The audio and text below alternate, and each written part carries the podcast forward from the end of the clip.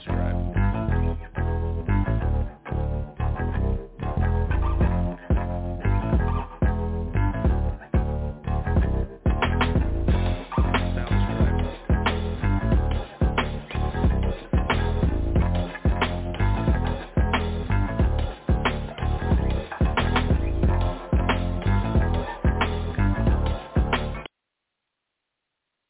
Welcome to the All Bases Covered podcast. We are joining you live today on a Monday. Uh, we got a lot to talk about today. Uh, not really sports related, man, uh, but some crazy shit went down at the Oscars last night. The uh, slap that was heard around the world.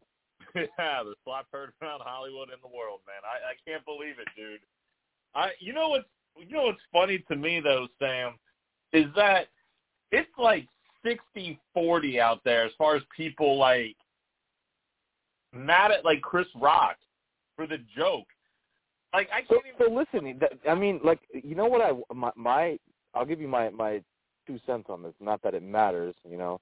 Will Smith really does not give a damn what I care about him, but I feel like I just lost a lot of respect for Will Smith because him being the role model that he is, the actor that he is, that peop other young actors aspire to be, try to be like Will Smith. That's the thing. He's a little bit of like a Michael Jordan type in the industry. You know, people want to be Denzel Washington. People want to be Will Smith, and for him to be in that position that he was in, and to abuse it the way that he abused it, that was probably the most, you know, um, uh, that that was the biggest thing that, you know, to me, in my mind, I looked at it immediately. I was just like, dude, all my respect for you has gone literally down the shitter because um you know, you could have approached him, you know, man on man uh, after the show and be like, hey, listen, what the fuck? You know, and if you want to slap him off camera, great. Howard Stern brought up a great point. And, and, and Howard Stern was like, you know what? Uh, it, you know, it, it was Chris Rock that he went up and slapped. If it was Yeah. Jason Momoa, I, you know, he would be like, thank you for acknowledging my wife, ha ha. You know, or the to be honest with you. Or The Rock, Rock. exactly, exactly. So I'm, I'm going to continue for a second because I, I I feel strongly about it. It's because I know people that are like, oh yeah, good good job for Will Smith and he did a great job and he was just absolutely fantastic. And and I'm thinking in my head, I'm like, no, you're just setting a bad example for anybody else that's trying to be like you, you know, A- and and you're just setting a bad example for Hollywood, for your image, for what you portrayed. And you know what? To be honest with you, I'm not saying that alopecia should be looked down upon, but yo, you know what? You get you get uh you know you you could get pissed off at a joke on leukemia, you know, or like a, a really serious disease. Alopecia is balding with like, you know, your son, my nephew, Yeah. had alopecia when he was born. You know, Yeah. we're not going around slapping people in the face over alopecia. Right? Well, sometimes it, it's it's stress related, but regardless, Chris Rock is a comedian, and, I- Yeah. and I'm hearing a lot of people saying, well, you know, you know, if Will Smith, you know, Will someone disrespected Will Smith's wife, so he had to act. We're not talking about some jack off at a bar. We're talking about a Hollywood show with a comedian up on stage who is With all the cameras in the world watching you. with all the cameras in the world watching you, that's doing a job. And okay, maybe the joke didn't land. Fine. When you're a comedian, sometimes you're going to say shit that's going that's that's not going to go over well. I watched those Comedy Central roasts, man. I watched those roasts. They are atrocious. Some of them are atrocious, man. Dude, but people made jokes. There was a comedian that made a joke at Justin Bieber's roast about Paul Walker uh, and, and him dying. Made a joke about it, and Ludacris was there. Okay, and Ludacris didn't look like he thought it was funny.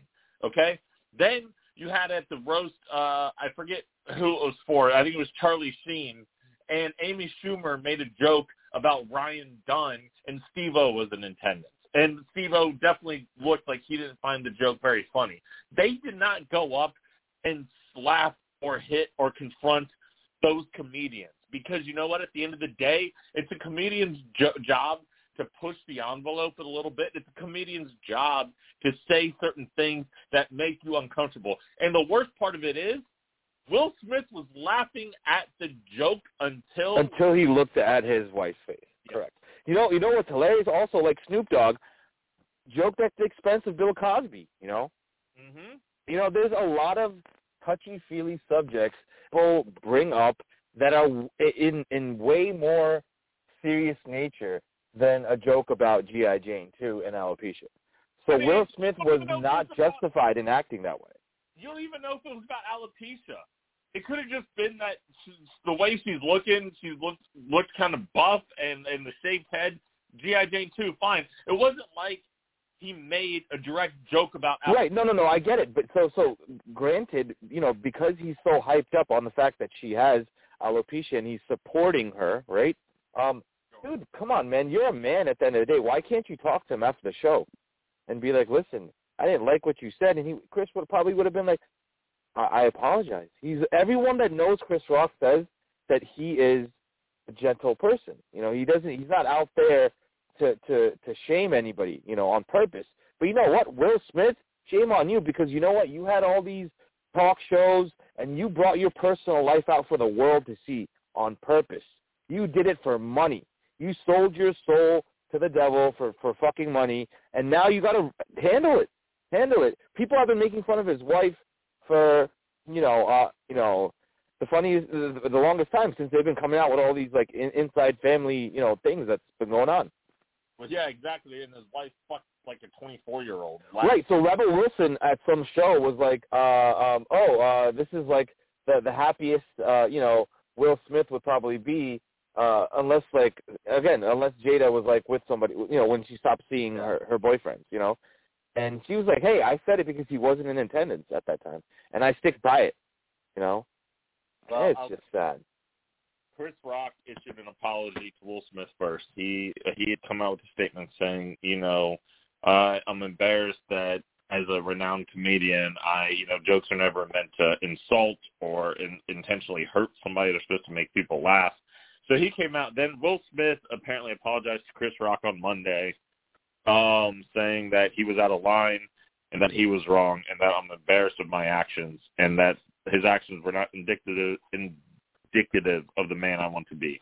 So it sounds like they both apologized. Chris Rock said he wasn't going to press charges. You know, fine.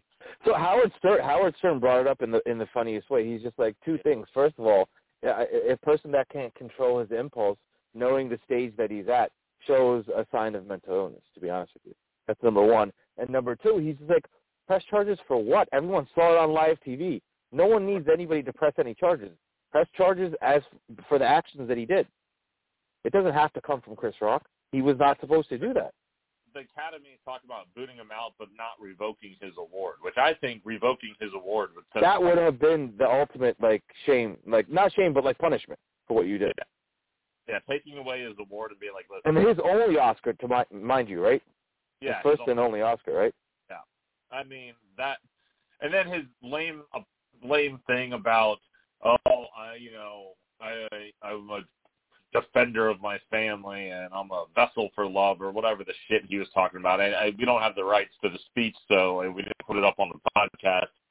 But man, I was just, I listened to it. I'm just like, get, get the fuck out of here, dude. I mean, so much more is expected for someone uh, in your position, man. You know, that's the truth of it. That's I the got God's honest truth. and I'm going to make this real uncomfortable for everybody and everybody listening. Uh, and so if you have thoughts, please call in at five six three nine nine nine thirty seven sixty one. Um, let me ask you a question now. If so, we've we've heard from a lot of people, and a lot of people are defending Will Smith, and you see a lot of celebrities defending Will Smith's actions here. Say Matthew McConaughey, and Chris Rock made a joke at Matthew McConaughey's wife expense. Let's say Matthew McConaughey's wife was dealing with alopecia, and Chris Rock made the expense at Matthew at Matthew McConaughey's wife's expense, and Matthew McConaughey slapped Chris Rock. Would there be any defenders for Matthew McConaughey?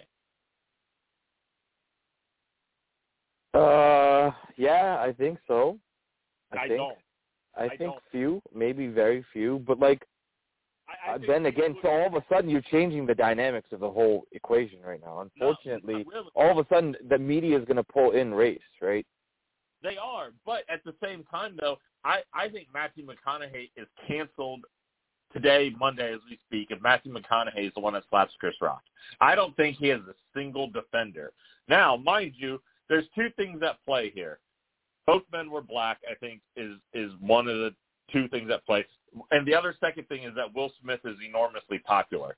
So I also beg the question now, if it was another black actor who wasn't as popular as Will Smith, uh, you know, I don't know, I don't know, you know, I'm trying to think of maybe an actor that doesn't have the popularity of Will Smith that's African American, but if he slaps Chris Rock, I, I don't know if anybody's defending him either, but I can assure you that if it was a white actor that slapped Chris Rock, that person is not getting the benefit of the doubt. That person is not having people stand up for him. That person is not saying that you know they're not getting the people saying, well, you know, he had to defend his wife. Chris Rock was out of line. I guarantee you that.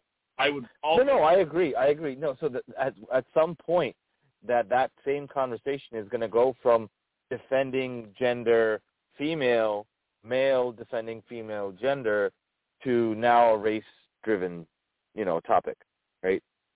Yeah. So obviously it's going to get out of control. But like, why why should any of this happen in the first place? Is my question. Doesn't everyone gets paid millions of f- fucking dollars? Everyone in that in those seats get they get paid buku money, and yet they can't control their actions. What what's wrong with them? I would hire somebody to to constantly tell me to stop being a jackass if I was if I was that rich. Although I will tell you something that I found funny about the incident is they panned to they they showed it on Twitter, but they panned to a lot of the audience, and most ninety percent of the audience was uh was shocked and appalled. Uh but Ryan Gosling I, someone said it, they thought it was staged at first. someone thought yeah, and Ryan Gosling was sitting here snickering.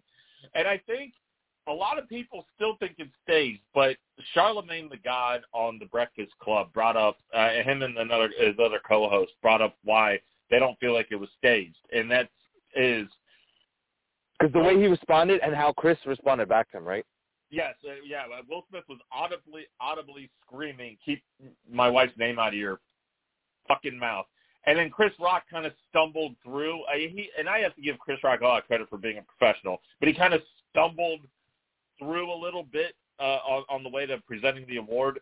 And so, to me, I don't believe that it was staged. I I believe. I think he was still in shock after, like you know. I think he was in shock, and I think uh, from what I'm from what I read on uh, Entertainment Tonight's website is that that joke wasn't part of the rehearsal originally. So when they did rehearsals, that joke wasn't in there, and it was kind of like oh, so it was probably a surprise to Will as well. But does, nonetheless, doesn't it doesn't you know justify his actions? I'm No. I'm just thinking. Imagine if like Chris Rock like speared him, just tried to take him down, like on Yeah. turn it into like a brouhaha.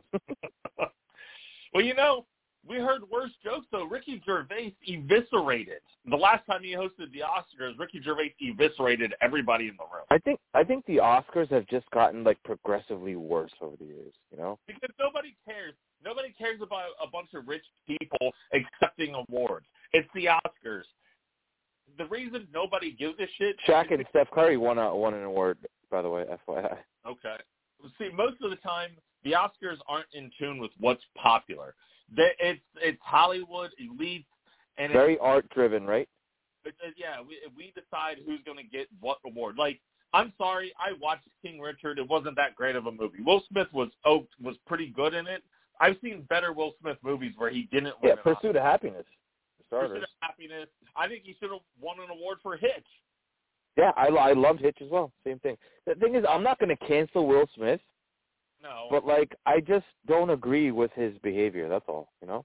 I, I wouldn't cancel the man either. I don't believe in canceling people for I'm still gonna. Yeah, me neither. I'm still gonna watch Independence Day and Fresh Prince of Bel Air. I don't really give a shit. But I now I don't find him to be this jovial, lighthearted dude. Now I kind of look at I see him very differently. I agree. I agree. And no matter what he does, he's just going to be seen a little differently moving forward.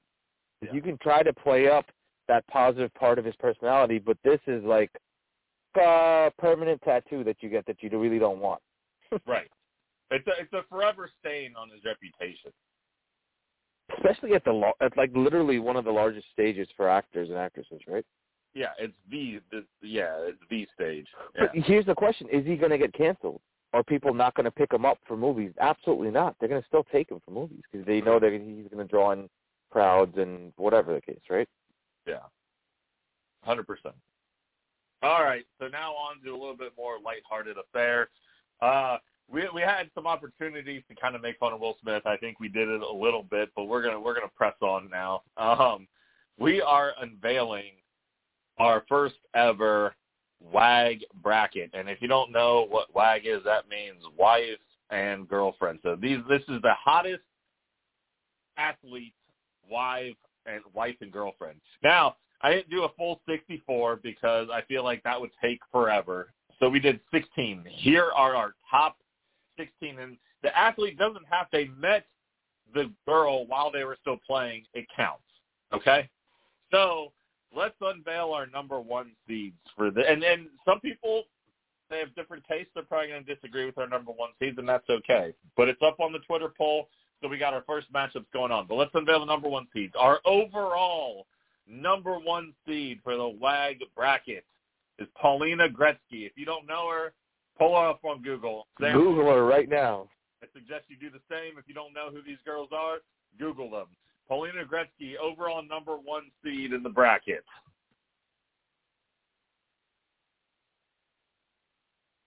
All right. You got her up? yep. The the next number one seed, Jessie James Decker. Next number one seed, Kate Upton. And our fourth and final number one seed, Miss Brooklyn Decker. That's the number one seed. How do you feel about our number one seed, Sam? Uh, they they're looking very very good. you know, what else can I say? It sounds like a man that has his wife sitting next to him for this bracket uh, unveil. yeah, I mean, listen. To be honest with you, uh, what do you want me to tell you? They're all hot. all right. So going on. All right. So now we unveil the number two seeds. All right. Our number two seeds are, are Camille Kostek, who is with Rob Gronkowski. Uh, Carrie Underwood is our next number two seed. Gisele Brady is our next one, and rounding out our two seeds is Kerry Washington, there who's married to Nnamdi Asomugha, former Eagles and Raiders cornerback. All right, and now let's go to the three seeds. We have Lauren Cosgrove, Kendall Jenner, Elaine Alden, and Adriana Lima. And now my sleeper is Kerry Washington. Okay, okay. Now our fourth and final seeds are Shakira, Rachel Bush. Who's Shakira married to? Huh? Who's Shakira married to? Shakira is not married, but she's dating. uh Let's see. Uh, I think Gerard Piqué, who is a famous uh, footballer. Okay. Uh, I think he plays for Portugal or Spain. Sorry, Piqué plays uh, for Barcelona, and he's on the Spanish national team. Okay. Uh, let's see, Rachel Bush, Shakira, Victoria Beckham, and Elisha Cuthbert round out our number four seed. Yeah, Beckham, Victoria Beckham's getting kind of old. Getting a little up there. That's why she's on the number four seed line, I think. yeah, she's barely making the cut. I would, I would replace her with somebody else. Uh, well, uh, we could, but the bracket's already made, so we're just powering through with it. So we'll put it up there. She probably won't make it out of the first round. Any number one seed due for an upset in the first round? Eric Decker's wife. Who? You have Eric Decker's wife, right? Jessie James Decker. Yeah. Yeah. You think she's good? You think Jessie James is losing to Rachel Bush in the first round? No, no. Oh wait, that's the matchup. I thought yeah. I thought oh I didn't know how it was set up. Like okay, yeah, then then no, I don't know who's matched up with who. Paulina Gretzky and Shakira. Okay. We easy have peasy. who for who? Paulina. Oh, okay. Jessie James Decker and Rachel Bush, Kate Upton, Victoria Beckham, Brooklyn Decker and Elisha Cuthbert. We have Camille Kostek and Adriana Lima, Carrie Underwood and Elaine Alden, We have Kerry Washington and Lauren Cosgrove. Lauren Cosgrove married to hockey player T.J. Oshie. Okay, we have Gisele Brady, Brady and Kendall Jenner, and that's our bracket. Yeah, dude. Uh, you know what? I, I you're gonna have to. I'm gonna defer to you on that. Okay, Well, our fans are going to be picky ones. So up on our Twitter poll, we currently have the first matchups that we have posted. And on the Twitter poll, it is, let's see, Gisele versus Kendall Jenner, Paulina Gretzky versus Shakira. Put some more on at the end of the podcast. Right now, Kendall Jenner is beating Gisele. There's only been two votes, but it's at 100% to nothing. So we'll see how that goes. And Paulina Gretzky and Shakira currently with four votes is still 50-50. So, oh no, Paulina Gretzky getting matched up with the name and Shakira might might make her lose. We'll see. I'd be possibly possibly I'd be shocked. Yeah. Anyways, all right. That's it for segment one. I think uh, we, uh, I don't know, man. Uh, we'll see how this WAG bracket turns out. Uh, so I'm kind of curious. But uh, all right, let's go on to March Madness updates and reviewing and previewing the Final Four, man.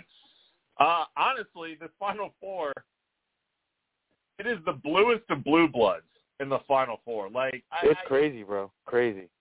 Like I know we got an eight seed in there. North Carolina is an eight seed. How often is North Carolina really? But then again, we spoke about this in our last show. Like, like uh we probably would have ranked North Carolina higher than an eight seed. You know? Oh yeah, for sure.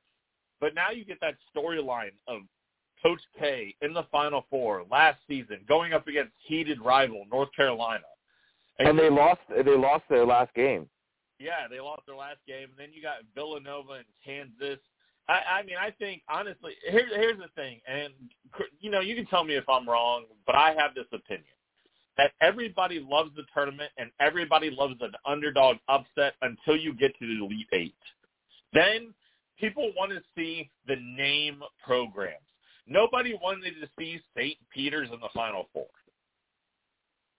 No, I agree completely. I, I don't think completely. you get like Loyola Chicago or St. Peter's or some, you know, no even like Marquette, right? Or, or yeah, or even like Marquette, but even Marquette's got at least a little bit of a name. But like, yeah, but I, I get what you're saying. Like a Marquette, or like if like Rutgers made a run to the Final Four, right? Or like if Texas Tech makes a run to the Final Four. No, nobody really cares. They want to see the UCLA's, the Dukes, the North Carolinas, the Kansases, the Michigans, the uh, Michigan States, the Villanovas, uh, you know, these these type teams. So now we're going to get a, a monstrous national title game regardless of who wins. I'm hoping Kansas wins because I still have a shot to win my bracket if Kansas makes it to the national title game. In your in your uh, bracket, did you have Villanova picked? Villanova. Uh, Villanova okay. in my bracket along with was with my Final Four along with Kansas, but I need Kansas to go on and win and win the national championship for me to have a shot at winning the bracket. But I was in ninth place until the Elite Eight, so I've made a uh, pretty storming comeback, I would say. But um, you know, we we saw a couple good, really the Elite Eight games. To be honest with you, they weren't that good. They weren't particularly close. Villanova Houston was a slog fest. It was a defensive battle. Villanova won the game. They, one of their best players got injured. They won the game 50 to 44. Duke beat Arkansas 78 to 69. It wasn't a very close game. Uh, Kansas absolutely put it on Miami, winning by 26, and North Carolina just beat the hell out of St. Peter's.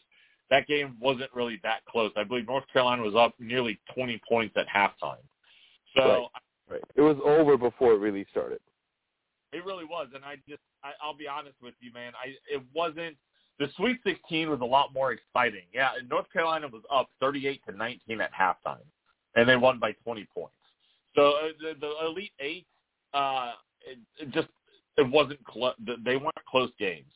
So the Elite Eight kind of lacked some drama that I'm hoping the Final Four kind of makes up for. But uh, man, uh, you know, we we it's been a great tournament to be honest with you. It's uh, the ratings are up for this. Um, you had the stories like St. Peter's making a run. Yeah, I think I think St. Peter's number fifteenth, like ranked fifteenth yeah. run, kind of drew in a lot of eyes, you know, onto the onto the whole tournament, you know, this year. It really did. And then if you look at some of the other like teams in the Sweet 16. You had the storylines, you know, Michigan uh, making a late run after what happened this season. Uh, you had Iowa State an 11 seed in the Sweet 16. You had uh, then you had like big matchups. You had North Carolina and UCLA. You had uh, you know Duke and Texas Tech. You had Arizona and Houston. Like we just there was a lot of good games. There's a lot of good upsets. It's been a good tournament, but now now the fun begins with the Final Four, which will take place this Saturday, and then the national championship will be played on Monday. Um, who, who are you picking here? Out of out of the final, uh, who, who's your winner? I would really like to see North Carolina win it this year.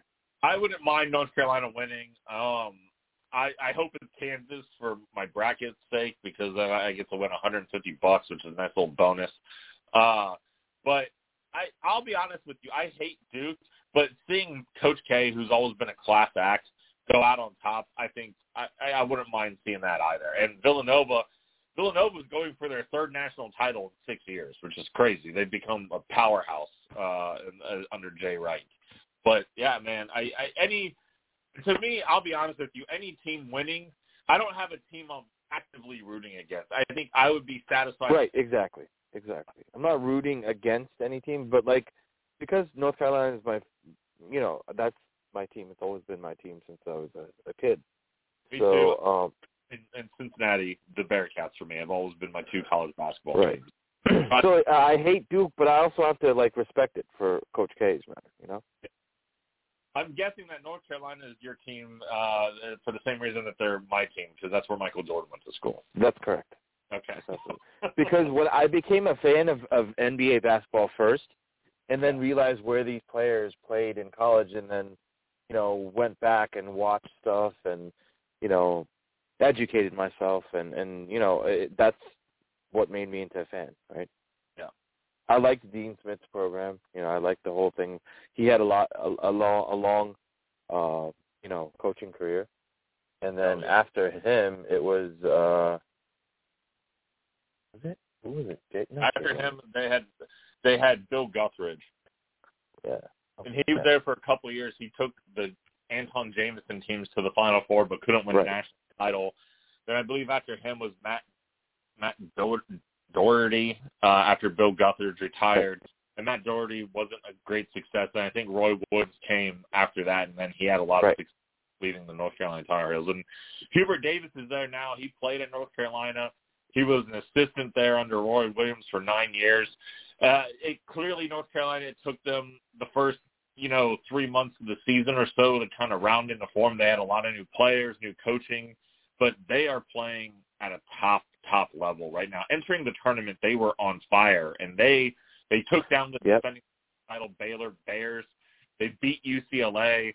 So I, they are playing. We like, we spoke about this, right? Momentum, right? Momentum going into the tournament it's it's key in in a long run.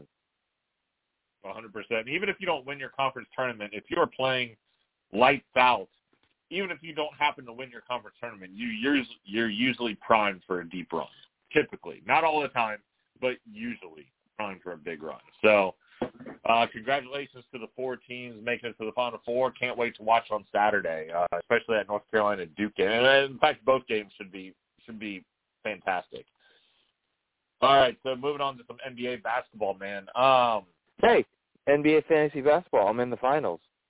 Oh, hey, congratulations. I I snuck in. I it was a uh, a four team finals. Four out of twelve make it into the uh, playoffs. Round one, I went up against a team that was like sixteen and three or something like that, and I'm ten and nine, uh, go, going into the playoffs, and I pulled an upset. But I'm gonna get my ass care. handed to me come the finals. uh, I don't think Sam heard Stephen A. Smith chime in there real quick, or maybe he did. I didn't. or he's just playing it cool like Chris Rock did last. But uh, we had a little Steve, Stephen A. don't Smith there. for care. this. But uh, yeah, Mike, because you know why I don't care because I'm jealous. I'm a bitter old man, and uh, Sounds good. No problem. You're probably what out of the playoffs, and you're Oh, yeah, wallowing in last place by like 40 games, like 40 games below 500, I think. So my uh, fantasy basketball acumen is not where it's at. So who who is leading your team real quick before we get on to our NBA talk. Sam, you there? Who's who's leading the who's leading the way for your team in the playoffs? Did I lose you? Sam.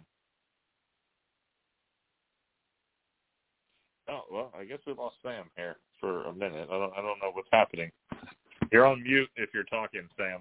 I feel like I'm leading one of those bad Zoom calls at work. Um. All right then. Uh, well, Sam, maybe the audio dropped a little bit. This is why it sucks when he's not here in studio live, but you know that's okay. We're gonna power through. Um, we have the Los Angeles Lakers, and um, they are wallowing in tenth place right now. There are roughly eight games to go or so. Hold on one second here, guys. Sorry. Sam dropped. Sorry, hold on, guys. Sorry about this. Gotta bring him back.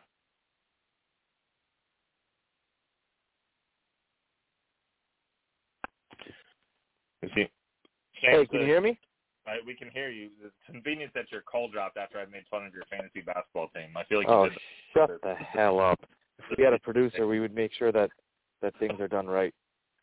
All right, here we go. I got. I have Lamelo Ball, Jalen Green, Jimmy Butler, Robert Williams III, Mo Bamba, James Harden, Mikal Bridges, Andrew Wiggins, DeAnthony Melton, Melton, Kristaps Porzingis, Isaiah Stewart, and Marvin Bagley the third. And I have uh, this new guy picked up, um, Chuma Okeke. Who? Chuma Okeke. Okay. I don't know who that is. I've never heard of him in my entire life. He plays. He plays for the the the Magic. Okay.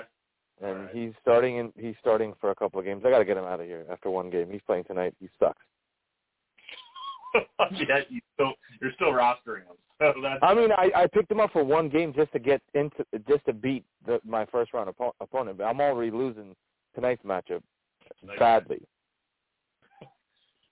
All right. But the uh, guy I'm going up against, check this out. He's got Devin Booker, Aaron Gordon, Nikola jo- Jokic, um, Lauri Markkanen, and OG Anunoby, uh, Mo- Evan Mobley, P.J. Washington, Kevin Love, John Morant, Kyrie Irving, Anthony Edwards. Loaded team. Okay. Wow. Yeah. Good dra- good draft there. I would say. Yeah. What the Uh, shit? I'm like, I'm gonna lose so bad. And you know what sucks? Because this is like a friends week from Jersey, right? And oh, the the guy that won our NFL fantasy league is the guy that I'm up against in our NBA fantasy league. oh, not fair. So he has a chance to do a sweep, like a grand slam. We have a grand slam, you know, type of deal where we do uh we do baseball. Uh we did baseball last year, but, but this year we didn't do. But we usually do baseball, football, and then basketball. Okay. Cool, man. But so- you know what you guys should do is a slap bet for the for whoever wins should get to slap the shit out of somebody on the We Whoever- should really. yeah. Slap bets are always fun. I think we're going to do one on the show when something approaches us that we can actually slap it on. So pretty excited uh, for that. You guys can hear it. It'll be the slap heard around the podcast world. Uh, unlike uh, uh, you know, uh, never mind. I don't know what I'm trying to say. The beer's clearly getting to me, and um, this is why we need a producer. You know? yeah. All right. Uh, Los Angeles Lakers now. Let's go. I got thrown by your fantasy basketball talk because I wasn't expecting to dive into uh, a full-blown fantasy basketball talk, so I, I'm a little thrown here. I got a little taken off guard, uh, so we're going to power through here. Um, the Lakers are in the 10th seed spot right now. They have eight games left. I don't know when they're going to get Anthony Davis back, um, but here are their eight games that they have coming up they're only a game up on the San Antonio Spurs. So I am not entirely sure that they are going to make the playoffs even, even the play on play-in tournament. Here's their next eight games. At Dallas, New Orleans, versus Denver, at Phoenix, at Golden State, versus Oklahoma City, at Denver. Yeah, I don't see them getting into the play-in tournament, bro. they they would have to hypothetically in these final eight games I think they got to go five and three to have a shot. To have a shot at at the Mm. at the ten at the nine or ten seed. It really depends on what the Spurs schedule is too, because they're only Well, a game behind. let- Let's take a let's take a look at the Spurs schedule because we know that they're they're probably going to lose to Dallas tomorrow night because they're not going to have LeBron James or Anthony Davis. Okay, they will likely lose. They maybe beat New Orleans, but they just lost to New Orleans and blew a twenty-seven point. Yeah, yeah, exactly. I don't think so. I don't think so. Again, I still don't think so. And Maybe that's mind you, that's Yeah. three games in, and you're hoping Anthony Davis is back by then, right? Yeah. Maybe they beat Denver, but they're probably not beating Phoenix. They're probably not beating Golden State, or maybe Golden State rests people. They've already got a spot locked up, so Golden State maybe doesn't care. They probably beat Oklahoma City, but Denver is also De- Denver's trying to improve their spot. Denver's not going to take this lightly. Correct. You know, I think Denver walks away with wins on both games against the Lakers. Denver's in the sixth seed. Denver's trying to stay out of the play-in tournament. Correct. So they're not gonna they're not gonna take that easy. But San Antonio, here's San Antonio's final eight games here, okay, or final whatever few games, okay. They're playing at Houston today, okay. Yep. Then it's versus Memphis, then back to back versus Portland, then at Denver, at Minnesota versus Golden State on April 9th, at Dallas. Now that game against Golden State on April 9th, I would be surprised if Golden State's already got a, a top three seed locked up. Exactly. So they're going to rest. I think Dallas is also going to rest. Probably. You know, they have some rest. Portland's trash. They, that, those are winnable games.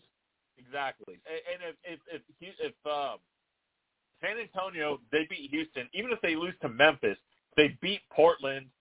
They have to play Memphis, but mind you, they have to play Memphis without John Morant. Oh, I- what happened to John Morant? I don't think. I He's he's injured. His he tweaked his knee, okay. Okay. and they're not going to risk it. They're sitting. I think they they're sitting comfortable where they're at at two. I believe, right? Oh no, Yeah, sorry, three. And I don't know if they have that two seed locked up, but the, the, I don't think I don't think Memphis cares as long as they get a top three seed. Yeah, and I, and you know what? They don't want to risk John not being able to play in the playoffs by playing him at the end of the season. Right, exactly. So that's that that is San Antonio. Then the other team that's ahead of LA right now in the ninth seed, New Orleans, their last schedule is as follows. They're at Portland, at the Lakers, at the Clippers, at Sacramento, versus Portland, at Memphis on April 9th, and then versus Golden State on April 10th. Dude, they have the easiest schedule of all three. They do. They do because Sacramento and Portland beat And the Lakers. Lakers are trash too, mind you. Those are winnable games for the Pelicans. So I would add that onto the list. That should at least be four wins there. It should be. I, And then you have restable restable teams in the in in the future, like Golden State at the end of the year and uh, end of the season. yeah, so- the last game of the season, April 10th, I doubt Golden State's going to play anybody. Right. So I mean, I think they have the the easiest schedule of all of them. What the Lakers need to do is they needed to beat the Pelicans when they matched up last with them. Yeah, That's what they really need. they did. They really did. And I don't know. The Lakers at 31 and 43, even if they make the playoffs, they're not going anywhere. They're just they're they're just Yeah, not. they're, they're really not. They're they're not. I mean, I just think they're too old, too hobbled at this point. You know, um, even if Anthony Davis comes back, like, fine. If he's that much of a game changer, let's see if he can be healthy, right? What if he tweaks his ankle or knee again, and then all of a sudden everything comes out again? So let, let me ask, and I feel like the East now the West has, I would say the West top three teams are probably better than most than a lot of the teams in the East, but I feel like top to bottom the East is better. If you look at the playoff standings, the Cavs are in the seventh seed with a 41 and 33 record. Then the Charlotte Hornets are at 8 at 39-36. The Nets are at 9 at 39-36. And the Atlanta Hawks are at 37 and 37 at 10. Meanwhile, seeds 8, 9, and 10 in the Western. It's like it flipped almost, like East and West Yeah. kind of flipped a little bit, right? Like Yeah. over the past couple of years. And I feel like, yeah. And then so in this loaded Eastern Conference, who, tell me, who's, who do you think is the favorite to make it to the finals out of the East? See, you know, I I I, I really had high hopes for Miami, but like for some reason they've been just burning themselves down the stretch these last couple of games. They lost to the Knicks, you know. Yeah. Um, they had a couple of ugly losses and they had a couple of flare ups on the bench with Jimmy Butler, Spo, you know, and Haslem. But like I don't know. Uh, 76ers, I don't trust anything that they're doing. They're so fluky. You know, they could lose to like a bottom eight seed or something like that. You know, um, I think the Bucks still are the one of the stronger teams, right? Um, in the East. If if uh, this is a big if because these guys lost to, to, to the Hornets, you know, uh, the Nets. You know, if they're able to run 100% full throttle, right? And get out of the first like two rounds and like catch momentum type of stuff, right? Then I could see something kind of materializing in that sense where an underdog makes it far or or I don't know, maybe to the semifinals. I don't know. It could it, it could be the conference finals as well, right? Yeah. But who knows? It all depends now that, you know, New York City has has uplifted their vaccination uh mandates. Kyrie Irving can play at home games. He can.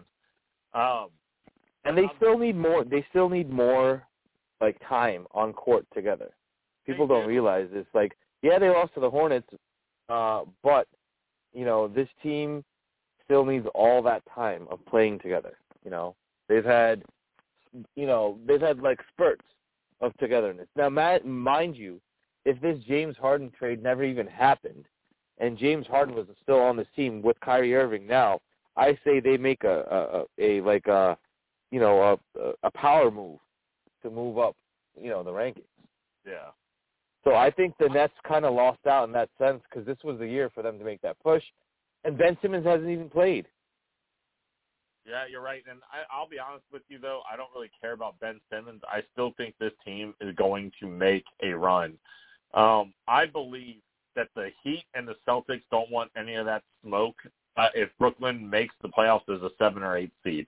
If they win, if they go into the play-in tournament, let's say they go into play, if everything holds true now, let's say they go into the play-in tournament as number nine seed, they can't lose their first game, which would be against the Charlotte Hornets. I, and I don't think they. And do. I don't see it happening either. I'll be honest with you. It's a do or die game.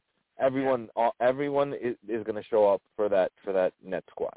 You know. And then if they make it past that game, then they would get the winner of Cleveland Atlanta, and then so they have the opportunity to go as high as the number seven seed. I don't think Miami, as good as they are, wants to see Brooklyn in the first round. No, I agree. I absolutely agree. It, it, again, all cylinders firing, right? And with the chance, mind you, there's eight games left. Steve Nash said that Ben Simmons may join for the last three games of the season. Who knows? It, you could see a completely different net squad in the playoffs the one that's defensive minded. Correct. Which yeah. is what they've been lacking the entire year. The entire year they've had zero defense, and that's been their game plan since day one. When even when they had James Harden, it was score that team no matter who shows up to play. I don't care if the Bucks show up. I don't care if the Suns show up. I don't care if any team, whatever team shows up. We just need to outscore them. They had guys to do that, right? But now you don't have James Harden. But uh, look, if Ben Simmons comes back and he comes back healthy, and he's able to pick up, lock up wings, point guards. Oh man! All of a sudden, Brooklyn has like 20 point leads on on on like the Bucks and, and you know on higher seeded teams. Even if he only averages like 12 or 13 points, I don't, don't even care about the points. He's going to rack up double digit assists, 100 percent. He's going to grab eight, nine rebounds, maybe even 10 rebounds, definitely 110 percent. I don't care if he drops six points. He's going to throw in two steals and one block. Yep. And he's going to lock up the best, you know, point guard, whoever it is that's leading out, and be it LaMelo Ball for that matter, right? Or or James Harden, which I and, can't. Or James Harden for that matter, and he can do that. He has the flexibility as a six ten point guard to be able to do that. Or if they play Boston, if they play Boston, he can. He'll lock up. He'll lock up Tatum, or he'll lock up, or he'll have to lock up Brown. Either one of those two. Yeah. It'll work but out. The Celtics were dealt a big blow with Robert Williams injury. Huge, huge. And I'm telling you, from fantasy perspective, because I had him all year, this guy was monster for blocks and rebounds, and he was uh, he's a double double machine whenever he played. Right? Out, uh, out. He's not coming back for the playoffs because he tore. No, no, a meniscus tear, man. I, don't, I think he's out for for a while now. You know. Uh, yeah, I don't think he's coming back. He's, Unless it's a partial tear and they can say he's back in like three or four weeks. That's if uh, the Celtics get out of their first round matchup, maybe Robert Williams might come back. Well, they're saying that he might that he it requires surgery, and honestly, on a meniscus now, I've torn my. Yeah, no, yeah, it's it, you, you don't come back that quick. It was for me. It was six to eight weeks before I could do anything physical on it. So Six, cut that time in half for athletes because they have like top tier, you know, uh, physicians and therapists and everybody else and around the clock, you know, uh, you know, upkeep from the Celtic But side. not basketball, because who was it that sat out the entire year with a meniscus tear? No, no, no. So there's two types of when you have a meniscus. uh, It was Derrick Rose sat out the whole year, but uh, Oh. but anyways, but meniscus tears. There's two two ways about it. You can remove the meniscus com- completely, or you Yeah. can repair it and then let it heal. So he has to see what what he, what type of surgery he's going to get. I still don't see him coming back for the playoffs. To be honest with you, it's going to be Grant Williams. It's going to be Daniel Th- uh, Theis. Um, and it's going to be it, it's going to be tough. I Yeah. think it's going to be tough for the Celtics.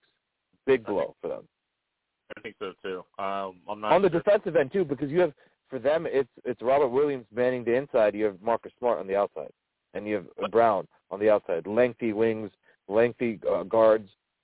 Uh, Yeah. sucks. But it also depends on the matchups, right? Because styles make fights, as I always say. And let's say let's say things hold somewhat similar to what we have now. Let's say the Celtics face well, getting drawing the Nets in the first round right now for the Celtics would be absolutely devastating. But then let's say they make it past the net, then the next round possibly waiting for them is the 76ers or the Bulls.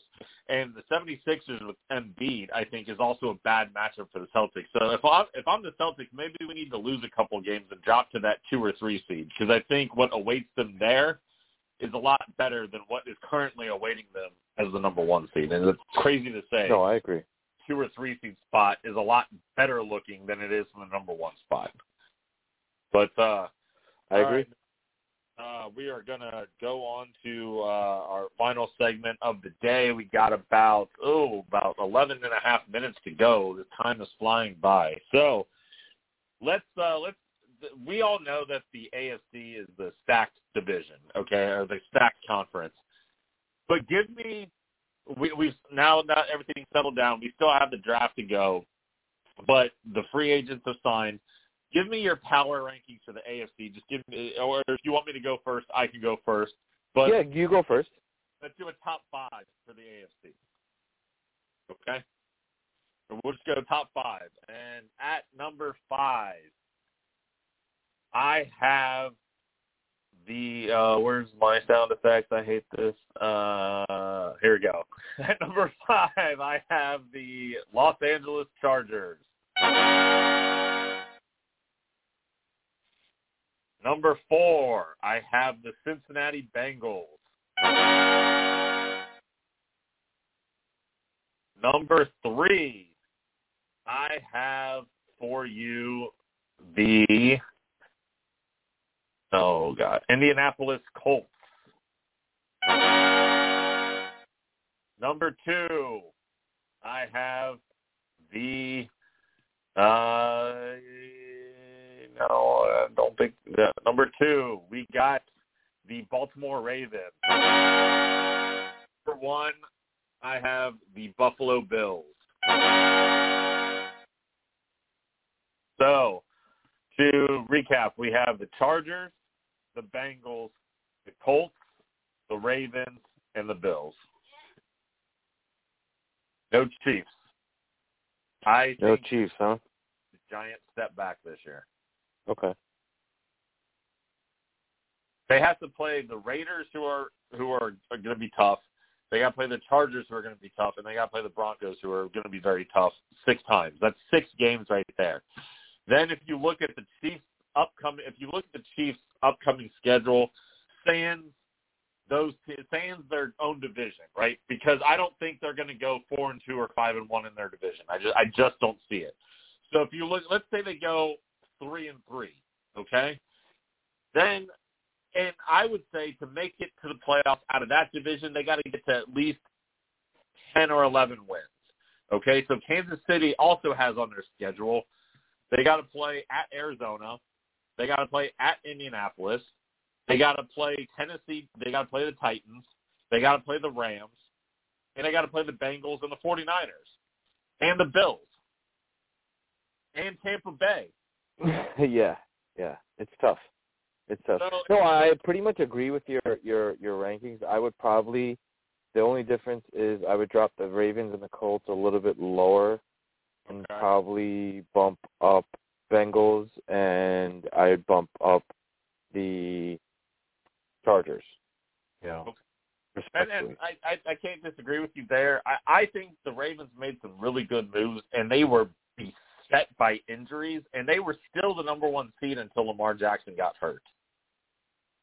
No, I know, and, and this year they they plan on doing a whole different strategy when it comes to uh practice, right? So to avoid injuries and to be more mindful of that. So I I, I see that, but I don't see that like a an astronomical jump to that top three position. The, and the only reason I say that is they also get to play a fourth place schedule. Yeah, yeah. So, yeah, their division's tough with with games against the Browns and the Steelers and the Bengals. That that won't be a cakewalk. But then they get to play the Dolphins, who might be good. I don't I don't know how good. They made some big moves, but they still have Tua as their quarterback. Then they have to play Atlanta and Carolina and the Jets and the Jaguars and the Giants.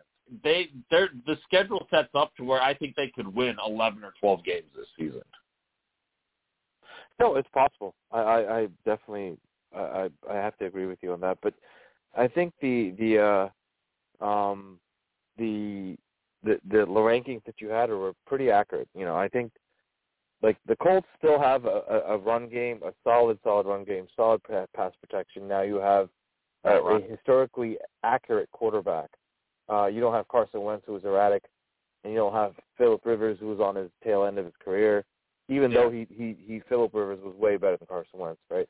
Um, 100%. Matt Ryan's going to be better than both of them, I think. You know, And if um, you, if you look at Matt Ryan's stats, tell me, other than Kyle Pitts, who did Matt Ryan have to throw to? nobody. Justin Gage, I would say. You know, and uh, uh, some other no names. Uh, and with Calvin Ridley basically taking off at seven and saying he didn't want to Yep. play anymore. Yep. So Matt Stafford last year, or not Matthew Stafford, sorry, Matthew Ryan at age 36 last year, still threw for 20 touchdown passes, had 12 interceptions, still completed nearly 68% of his passes, and almost threw for 4,000 yards without having any weapons. Right. Now you're, and, and he didn't have a run game. I mean, yeah, he had. So he had. Patterson. Yeah, exactly, exactly. Uh, so now you're giving Jonathan Taylor. Now you're giving Michael Pittman, and whoever else the Colts add in the offseason in the draft. Oh no, and they have some hidden gems too. They have Zach Pascal. They have they still have tail end of T. Y. Hilton if he sticks around for one more year, which is not bad. It's a decoy at this point. Who cares? You know, T. Y. might catch four touchdowns, but it's okay. He's at, he's like the Larry Fitz of that team. You know, Well, Pascal's on the Eagles now. He doesn't play for the Colts anymore. T. Y. Hilton. No, Zach Pascal. Oh, he's on the oh he's on the Eagles now. Oh crap. All right, well you still have T. Y. Hilton. You know, Julian. You got Keke Coutee, who I you, honestly, yeah, I, he was hot, again sleeper. yeah. And Pittman's a great number one. Yeah, He's a. I, I would say Pittman's on par with Calvin Ridley. Yep. I don't. I, that's a, yeah, I yep have to agree. Have to, he's kind of solidified his position last year. Yeah, hundred percent. All right, so now uh, we're rounding down. Oh, last thing, hold on. Okay, Matt. Ryan also likes receiving running backs. They have, uh, they still have uh, uh, Nyheim Hines. Najee Harris. Najee Harris. They have Nyheim Hines. Sorry, uh, Nyheim Hines. I'm sorry. Yeah. Yeah. Hines. Yes, yes, yes. And So- Jonathan Taylor can catch the ball out of the backfield. Correct. too. Absolutely, but they, I don't think they're gonna they're gonna do the same thing and not not really overwork him the way like McCaffrey was overworked. Yeah, they'll be smart about. It. They don't want to give him twenty, twenty-five, thirty touches every game. Right. And you know what? Even though in, Indy's O line's way better than the Panthers O line. You know? Sure, hundred percent. And that's a. Let's be honest with you. The reason I also put the Colts there at three is because they play in a terrible division. Yeah. Now you have Marcus Marcus Mariota is going to be running for his life behind like, that O line. He's literally going to be running for his life. And, and Matt Ryan gets to come in there. Matt Ryan is now de facto. He's the best quarterback in that in that division right now. I, yeah, I, mean, I have to agree. Yeah, yep. At, at this stage, I know Trevor Lawrence long term is a buy over Matt Ryan, but right now, heading into the season, so Matt Ryan, Ryan Tannehill, Trevor Lawrence, and Davis Mills, or whoever the fuck Houston trots out there, Matt Ryan's the best of the bunch. Mhm. Mhm. And And he's in the best position to win. And these divisional games that are so winnable, right? yeah, and I I, I think Tennessee's going to take it this year too. I in fact I don't think Tennessee makes the playoffs this year. I think Derrick Henry's regression is he finally here. You know? I think yeah, I think Derrick Henry's going to be banged up this year. I think Ryan Tannehill was kind of exposed last year in a lot of games, so I think teams are going to know how to defend him.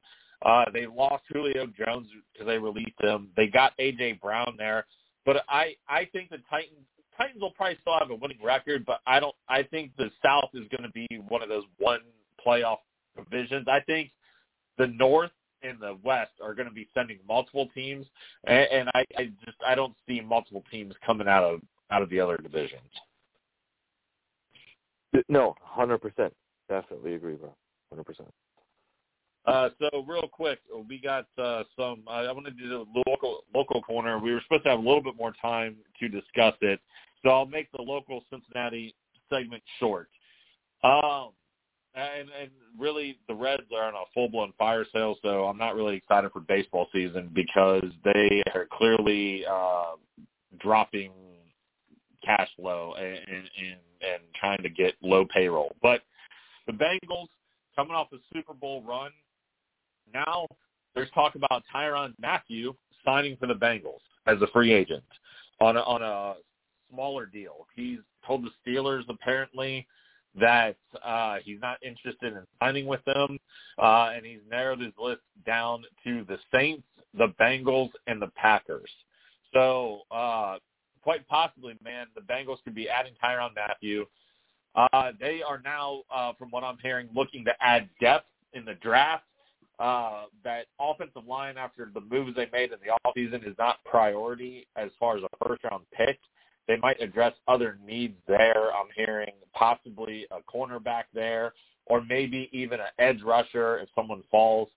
Uh, you know, and they'll certainly look at offensive line, but from what I'm hearing, uh, the Bengals are looking to address the offensive line maybe in uh, second and third rounds to add some depth behind current guys, but they feel pretty happy with the off-season moves. Uh, so I don't know, man. The Bengals could have a big draft. Um, I'm hearing they might also look to add another wide receiver in, in middle rounds, um, probably preparing for, I think Tyler Boyd's on the last year of his contract, so maybe preparing to replace him. Uh, they need some depth at wide receiver. They lost Auden Tate. Uh, so, you know, especially if like or Ja'Marr Chase or Tyler Boyd. They need some depth there. So I, I really think the Bengals are going to use the draft to address some depth concerns. But they they could be stacked going into the year. So it's going to be curious to see what happens there, man. Uh, but that's the local corner. Uh, I know we're running out of time, and it's okay if we go a little bit over. But I, I wanted to ask you, Sam, real quick. Uh, Detroit getting announced for the 2024 NFL Draft. How do you feel about that? I mean, they're also doing the hard knocks. Do hard knocks. What is appealing? That, I don't know. But that's the thing is like with the hard knocks though. Usually it's like an off-season team that that, that got a lot of new additions, or there's some drama, or maybe a, a different coaching staff, or maybe an embattled coaching staff. Like there's storylines. There was nobody on Detroit's team right now. Like who is drawing viewers that's like, man, I want to watch Hard Knocks. Like Detroit, I feel like is the most is going to be the most boring Hard Knocks we've seen ever. I have to agree. Okay. All right. That's all you got. That's all. That's all you want to add there, Sam.